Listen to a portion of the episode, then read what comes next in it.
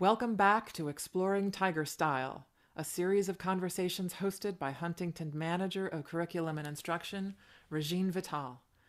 These insightful talks include perspectives from the playwright, director, actors, local community members, and scholars.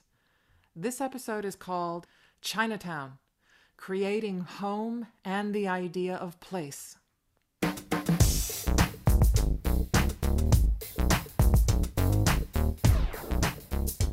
Hi, everyone. I'm Regine Vital. Welcome. Let's start by having everyone introduce themselves and say where they're calling in from. Oh, I'm Rosanna Yamagiwa Alfaro, and I'm a playwright. I've written, I would say, half of my plays have been have had Asian Americans um, in them, and the other half not, because I come from Michigan, and uh, where I grew up, I was I really was maybe the one Asian American in my class from nursery school to my senior year. Hi, I'm Cynthia Wu. I'm director of Pao Art Center, program collaboration between Boston Chinatown Neighborhood Center and Bunker Hill Community College. I use she, her pronouns, and today I'm calling in from Boston's Chinatown. Hi there. Uh, my name is Michael Hisamoto. I use he, him, his. I'm an actor, a playwright, and a director. I'm currently receiving my MFA at Brown University uh, in their partnership with Trinity Rep, and I was the assistant director on Tiger Style. Hi, I'm Cynthia Yee, and I am zooming in from Allston, Massachusetts, where I live. I am an educator and a writer. I write a series of stories called Hudson Street Chronicles that's available to scholars and artists who are doing research on Chinatown and want to go beyond what's in the textbook. And they're really coming of age stories. So it's about girls' development. And uh, I thank everybody for having me and Cynthia Wu for referring me. And uh, I am very honored to be part of this panel. All right, I am excited to have all of you here. I, I really wanted to have one of these um, minisodes that was inspired by Chinatown because one of the big themes that I think that's talked about or thought about in Tiger Style is an idea of home and how intrinsic that is to identity. People, you know, tend to feel a need to be tethered to a place that's that informs who they are in some way and i think one of the things that you know albert and jennifer chen who are brother and sister in tiger style are trying to figure out they're trying to reconcile their sense of self with the culture that they were born into the place that they were born into which is california usa and kind of reconcile that with this faraway place an idea of China. They're third generation Chinese Americans. I think that's a lot of what the Freedom Tour they go on in the second half of the play is in part about. And if I could start with you, Michael, because you were the assistant director on the 2016 stage production. I'm wondering, as you, the cast, and the production crew were working together, what sorts of conversations did you have regarding the idea of China or about what China means for these two third generation Chinese American adult kids who are in the midst of an existential identity crisis? You know, it's interesting. Uh, with Mike's style of writing, I feel like a lot of it is embodied within the text of the play. And so a lot of it was just left alone to live within the words that Mike wrote. But one time that I think it actually came up in a very visceral way was at the very end of the play. In the final moment, we hear Albert sigh in in reaction to Jennifer saying, you know, we are home. This is our home. And one of the things that Mike was being very particular about was that the intention behind that sigh wanted to hold both the kind of resignation to being an outsider, but also holding the acceptance of his family accepting him at the same time. And so there's like a lot of this. Um, this this weight underneath all the comedy and all the humor that Mike uses, but it's there, and he was very intentional about making sure that that weight underneath it tracked.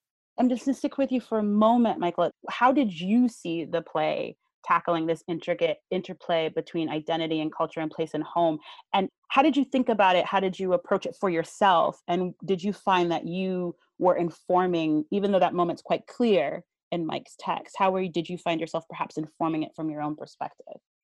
Yeah, for me, it's something that I know really well. I mean, the, these two characters are imposing an idealized reality onto this idea of China. And it's the means that they escape the racism and the hardships that they feel here in the US. But all of that is endured basically only to be disheartened by the reality that they didn't realize what they actually wanted in China. And in my own experience, it's something that I feel often. I'm Japanese American. I was born in Tokyo and I'm a fifth generation American. So I'm always holding these two things of I was born abroad and yet I'm a fifth generation American. And my one great love is American theater, but obviously they don't do American theater in Tokyo. And so the place that I've always wanted to live, the culture that I'm used to, the sounds, the way of life, that's Tokyo to me. But at the same time, I can't pursue my great love of American theater there. And so, how do we hold these two things of a homesickness for a place that isn't really home, the feeling that you don't have a place to call home. Um, and I think that these two characters are struggling with that in a multitude of ways, but it manifests itself in this kind of raucous comedy. Yeah, absolutely. I'm first generation American. My family's from Haiti. My parents emigrated to Boston separately, met and had three kids. Um, and so that kind of push and pull of this place that calls you and informs so much of you and the place that you're in and that you know, I totally understand that. Cynthia Yee, I'd like to come to you for a minute because, you know, the Hudson uh, Street Chronicles, I read your piece of Hudson Street Could Talk and these little vignettes that you write, which are very alive of these children growing up in Hudson Street and a, a, neighborhood that doesn't quite exist in the way that you knew it as a child. I mean, Chinatown is still here, but that particular part doesn't necessarily exist the same way that it was when you were growing up. I believe you're, you're first generation in the States. So, what was that like for you? That sort of what is home versus what you're coming from? Okay. So, as I was trying to gather my thoughts around home identity, place and identity. And the fact that Hudson Street was destroyed for a highway. And I would say that that's the major trauma of my generation. Home is very specific things. It's food, it's language. I spoke a country dialect growing up. I didn't speak English till second grade. And it's the holidays. I celebrated Chinese New Year's. I celebrated Harvest Moon. I barely celebrated Christmas, but we had the nuns that were doing missionary work in Chinatown. So it was kind of Americanization and child rearing practices where your mother's, everybody's mother swore at their children. So then you're not odd. Your mother's not considered a bisu. And they all tapped this rattan. And I wrote a story called No Secret about how I danced. My mother never hit me. It was like a dance between her and me. she would just tap the floor because I was always out late. I was a street child. So these very specific things aromas, smells, touch, music. I grew up in this little protective bubble called Chinatown. And to the outside world, and I even spoke to an artist who used in her description to call it tenement. I said, tenement is a loaded word, okay? We didn't consider it a tenement. It was originally actually Brahmin housing. How come when people in Beacon Hill live in these houses, they're called row houses to be preserved? But when Chinese immigrant families live in they're called tenements. Tenements, I looked it up, means that you share living room, kitchen. We didn't share. Every everybody had their own apartment. Even though I shared a bedroom with my parents until age 13 when they tore down Hudson Street. So when I talk about Chinatown, you have to remember every community like Chinatown has its history and has the history of where the people came from. The present people come from communist China that live in Chinatown. My generation, my parents did not. That generation were farmers, like the Sicilians, okay, that went to New York. So what I'm saying is, I, I speak very much for myself and my generation, and I always double check my generation to say, was it as I remembered it? And they say yes. So you grew up with this idea that there's two ways to do everything, more than two ways. There's more than two languages. Who do you speak what, language to? Okay, I spoke Toisanese to my mother. I spoke English to my father. I spoke English to the nuns and to the teachers. So your brain always operated with different channels. There's like a whole world that I feel like I want to just be in when you talk about growing up on Hudson Street and there's all these like experiences that you had and what you, just you know said to me is that yes this place is stamped by particular memories and of certain things and Rosanna I'd like to come to you because you're in Harvard Square right now you know you write about a lot of your experiences in Cambridge and I'm wondering for you Cambridge is home and what has that been like? How does it compare if it does at all? Yeah, I was thinking that it depends so much on where you were born, where you were brought up. When you think of Asian Americans, people think of us as a generic group. I mean, we all look the same to them, but in fact, our fathers and our grandfathers were all killing each other. That's one thing. I mean, there's as much tension between, say, Japanese and Koreans as there is between um, the French and the Germans or the English and have certain ideas about the French. You know, somehow that's allowed in Europe, but it's not allowed when you think of, of descendants from various countries in Asia. It was very important for me that I was born in Michigan because if I had been born, I was born in way back in 1939. If I had been born in California, I would have grown up in the internment camps. So that's a huge difference. As I said, I was only one Asian in in the class until high school, and I never felt Asian because I was thinking when you said home, home to me is college towns. I was in Ann Arbor from from the time I was born through high school, and then I came to Cambridge, and then I went to Berkeley and Stanford, and then I came back to Cambridge and have lived here for about 50 years. So my home is the American college town. And that's very liberal. It's not, in my day, not particularly race conscious because at Radcliffe, I was one of three Asians in a class of 250, which is a very different quota than now when, when it's 23% or something at Harvard. Three was very common in my day because I have a friend my age who was at Bennington and was one of three. And I have another friend, she went to Mount Holyoke and she was one of three. So things were so, so different. When one thinks of writing Asian American, what that means, it means so, so many things. And my feeling is that, I mean, I always tend to write Asian American stories when there's something horrible happening. For instance, like uh, the China virus, that kind of thing immediately sets off something in you and, and you have to write about it. Or the internment camps, I've written about them uh, in three plays, even though I haven't, I didn't experience it. So I think they're always in America, there's always something that can come up that will implicate all of us.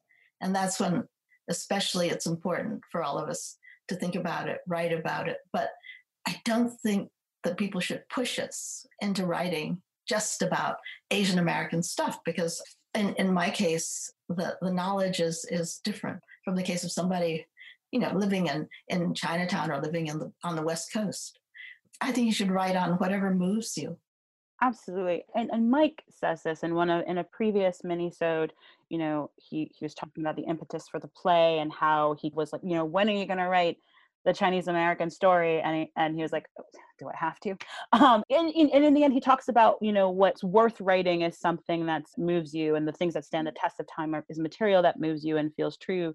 And he specifically says, you know, finding home is one of those really big things that is worth writing about. Cynthia Wu, I, I would like to move to you because it, in actually all three comments that we've heard so far from Michael, Cynthia, and Rosanna about what is home, what makes home.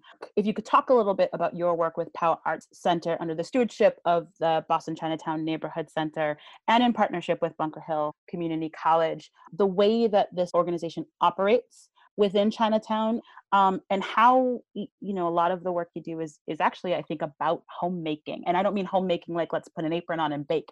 I mean making a home, making a place that is vibrant and thriving for the people who live there there's so many directions that I can go. I'm trying to find a way to start. I think I'll start by saying maybe I'll start with a personal connection of home and how Pao Art Center, as Chinatown's first cultural space, that exists in, in this format of where we are in the edge of Chinatown with 5,000 square feet with theater and galleries, how I find home. I am a West Coast Asian. Uh, I am from Los Angeles and I grew up there. And I moved to Boston in 2012 to pursue my graduate degree, like many others. And um, somehow it's almost 10 years later and I'm still here and definitely uh, I have my roots here because when I think of home and when I first came here, one of the first things that I noticed is growing up as in a place that was you know my high school had like 40% asian population. So i never really opposite of um, rosanna saying feeling like only asian in class i was like that's that was my existence So when I came to um, Boston and um, went to school, I, I was, I, I also found that sometimes I was the only Asian. a very dif- different experience. And I think for me, I started working at Power Art Center when we opened in 2017. And then I suddenly found that, wow, I do have a community actually working to set up a center that was supporting Asian Pacific Islander viewpoints, um, having a space to share work, whether it's performances or art on the wall, um, connecting with Asian artists, helped me reconnect to something that I didn't really even realize I had lost in a way. So I, I think about how having a space where you can even just see your own experiences and artists that look more similar to you and in some cases have shared experiences um, is also very important. You know, Rosanna talked about this also the, the idea that we're not a monolith. And so, even as a space that exists to support Asian Pacific Islander viewpoints and perspectives, that's a really complex issue, even for an organization or a program that's supposed to support this quote unquote target population, right? But it, on the other hand, in the same token, having this opportunity to provide this different viewpoints also allows for us to find commonalities in some ways. I think arts and culture is really important because it also does provide an opportunity to connect and tell your stories together. So whether those are differences or similarities.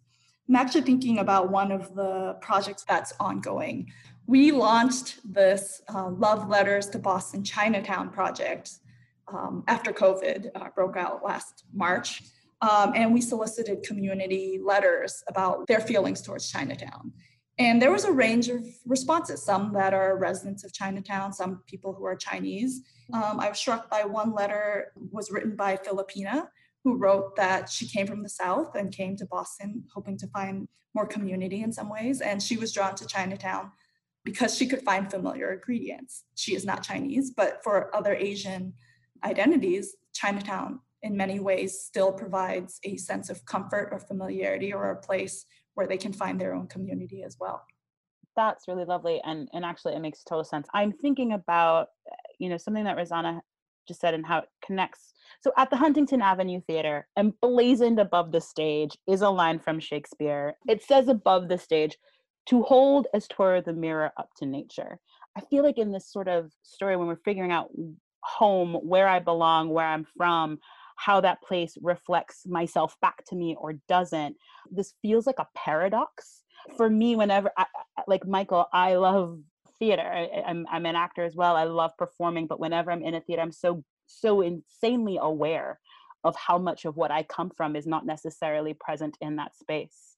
And so I'm thinking about responsibility, whether it's as an artist, whether it's as somebody working to provide certain community services or, you know, provide an artistic space so that community's culture and art is preserved. And I know Rosanna said we should not feel the burden of telling these stories. But I guess I'm wondering what happens if we don't? It's an interesting question. I'm kind of thinking a lot about uh, this question of where I come from or where I claim home. And uh, so I was born in Tokyo, but I also grew up in Singapore and then also Irvine, California, which is the setting of the play. I came from a place of everyone looked like me for, for the majority of my formative years. And then even in Irvine, Irvine is a 50% Asian American population. Well, Asian, Asian American population, because there's also um, non citizens that live in Irvine so coming to Boston was this ex- this weird experience of you know, I thought it would be a place of of culture. It was the place, of the first library of these great colleges, and then I came here and found how how segregated each of the communities was. And part of me was having trouble distinguishing for a long time. Is this because I'm studying theater, and the theater program is a majority white program. And so the experience that I'm having of Boston is a very white experience of Boston because of the theater program, or is that just Boston itself? And so it's been a very difficult process of, of really trying to decide like what is my experience as an Asian American in Boston studying theater, and then what is my experience as just an Asian American in Boston. And I think those two things are actually really separate. And so it kind of goes back to that how do we hold these two things at the same time? But the way that I found it is there is a community. I mean, I think I know everyone in this call. I've been in the same room as everyone in this call previous. We have these opportunities to, to meet and have an exchange of ideas and to be in community with one another, like the work that Cynthia Wu does with the Pao Art Center. I'm a huge fan and I love Chinatown. I go there for my food all the time. And so there are little places where it's like, this isn't what I'm used to. This is different than home because it feels like I'm going to like a little pocket. But once you actually find that little pocket, it's like a little slice of home that feels good. Cynthia if you would. Well, I think it's sort of a personal journey. I'm definitely a child of Chinatown. I'm, I'm also a child of the 60s, the civil rights movement. And Chinatown's not a place where you're supposed to be protesting against the elders, okay? but, but we did, we, but we, all the organizations, including the Pao, were founded by my peers, my generation. They did not exist when I was a child. And it's so wonderful. And it brings everybody in. And I think the thing about whether you should write about it, I had to leave Chinatown. They were doing outreach from Brookline. They did not have enough Asian teachers. So they reached out, and one of the school committee members happens to be Chinese American. And she said, I hate to skim the creme de la creme out of the Boston Public Schools, but Brookline needs you. And I took the job. And now in my retirement, I write. I'm able to have some perspective on my childhood in Chinatown with a lens that's not just Chinatown lens. And I think it's important to be a witness to your peoples, the people that nurtured you, that fed you, that taught you, that maybe swore at you, but they swore at you with love. I feel that it's important for me to resurrect all the wonderful things about my childhood in a way that's understandable to people of many cultures, to touch people of many cultures. So I grew up with two realities. I learned, and that's what my story is about, how a child can learn out two realities, one for the white world and one for the Chinese world. And there's something to be said for that. I, th- I think it's very important for me and, and for probably others even more so to respond to these periodic waves of racism that come across this country. Um, I mean, we've been at war in Japan and Korea, in Vietnam, and we're often perceived as the enemy. So I think it's important for everyone to write about this, to protest, and so on. Things are very different now. I mean, we're lucky now that there's so many good Asian actors here. There are two Asian American theater groups that are very strong. There's so many things now that encourage you to do this. Now, in my day, I put on a um, internment camp play in I think it was 1988, and the thing is that the nuclear family in the internment camp, the father was Jewish, the mother was Portuguese, uh, the daughter was Italian, and the son was black. That was the number of Asian actors that were in town back then.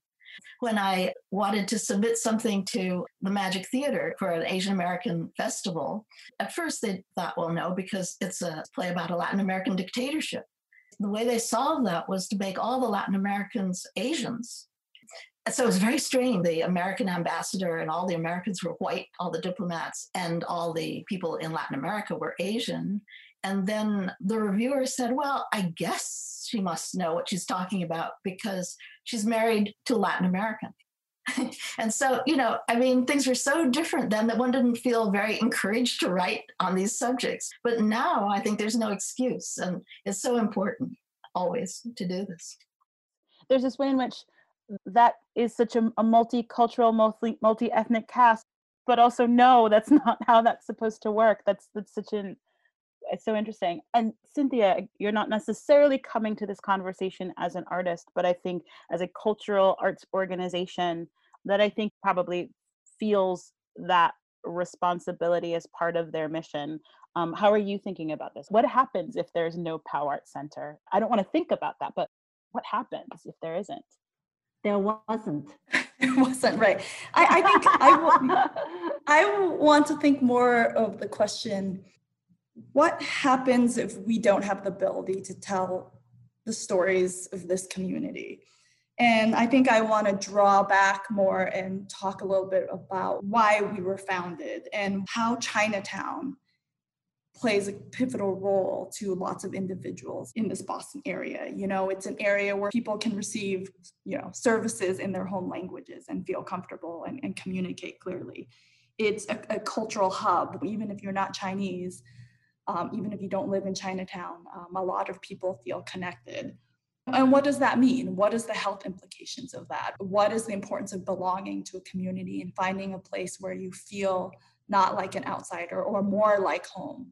So, thinking about that, like what happens if Chinatown is threatened, which we all know, like many neighborhoods in Boston, you know, we have gentrification, displacement now, uh, resurrection of some of racism against the, the community due to the pandemic, COVID 19 pandemic. So, you know, what happens if these stories are lost, or um, what happens if these connections aren't able to be formed? And I think the beautiful thing about Power Art Center, why we really exist, why it's a partnership between um, organizations that aren't cultural organizations, you know, Asian Community Development Corporation as a developer, recognizing the importance of arts and culture, Boston Chinatown Neighborhood Center as a social service agency, you know, Bunker Hill um, as an education institution, know, South Cove Community Health Center as a health organization, why we all think that this is so vital to Chinatown is because that there is a basic understanding that arts and culture are essential to a person's well-being.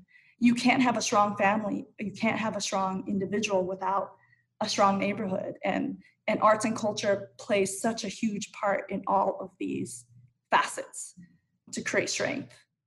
You had said this earlier, actually, Michael, about that line that Jennifer, she looks at Albert and she says, regardless of what anyone else thinks, look around you, Albert, we're home. This is our home. I think everything that we've talked about today is speaks directly to that, and especially that those closing points from Cynthia. Oh gosh, this was so great, and I wish we had more time. Uh, thank you so much for bringing your perspectives and your experiences and your talents and skills to this conversation. I'm so grateful to have spent this time with you. Thank you for listening to this episode of Exploring Tiger Style, hosted by Huntington Manager of Curriculum and Instruction, Regine Vital. Exploring Tiger Style is sound engineered by Valentine Frank. This episode features Cynthia Wu, Michael Hisamoto, Cynthia Yee, and Rosanna Yamagiwa Alfaro. To hear the Tiger Style audio play and more of Exploring Tiger Style, and to donate in support of programs like these, visit huntingtontheater.org. If you enjoyed this podcast, please follow us wherever you found this series. Thank you so much for listening.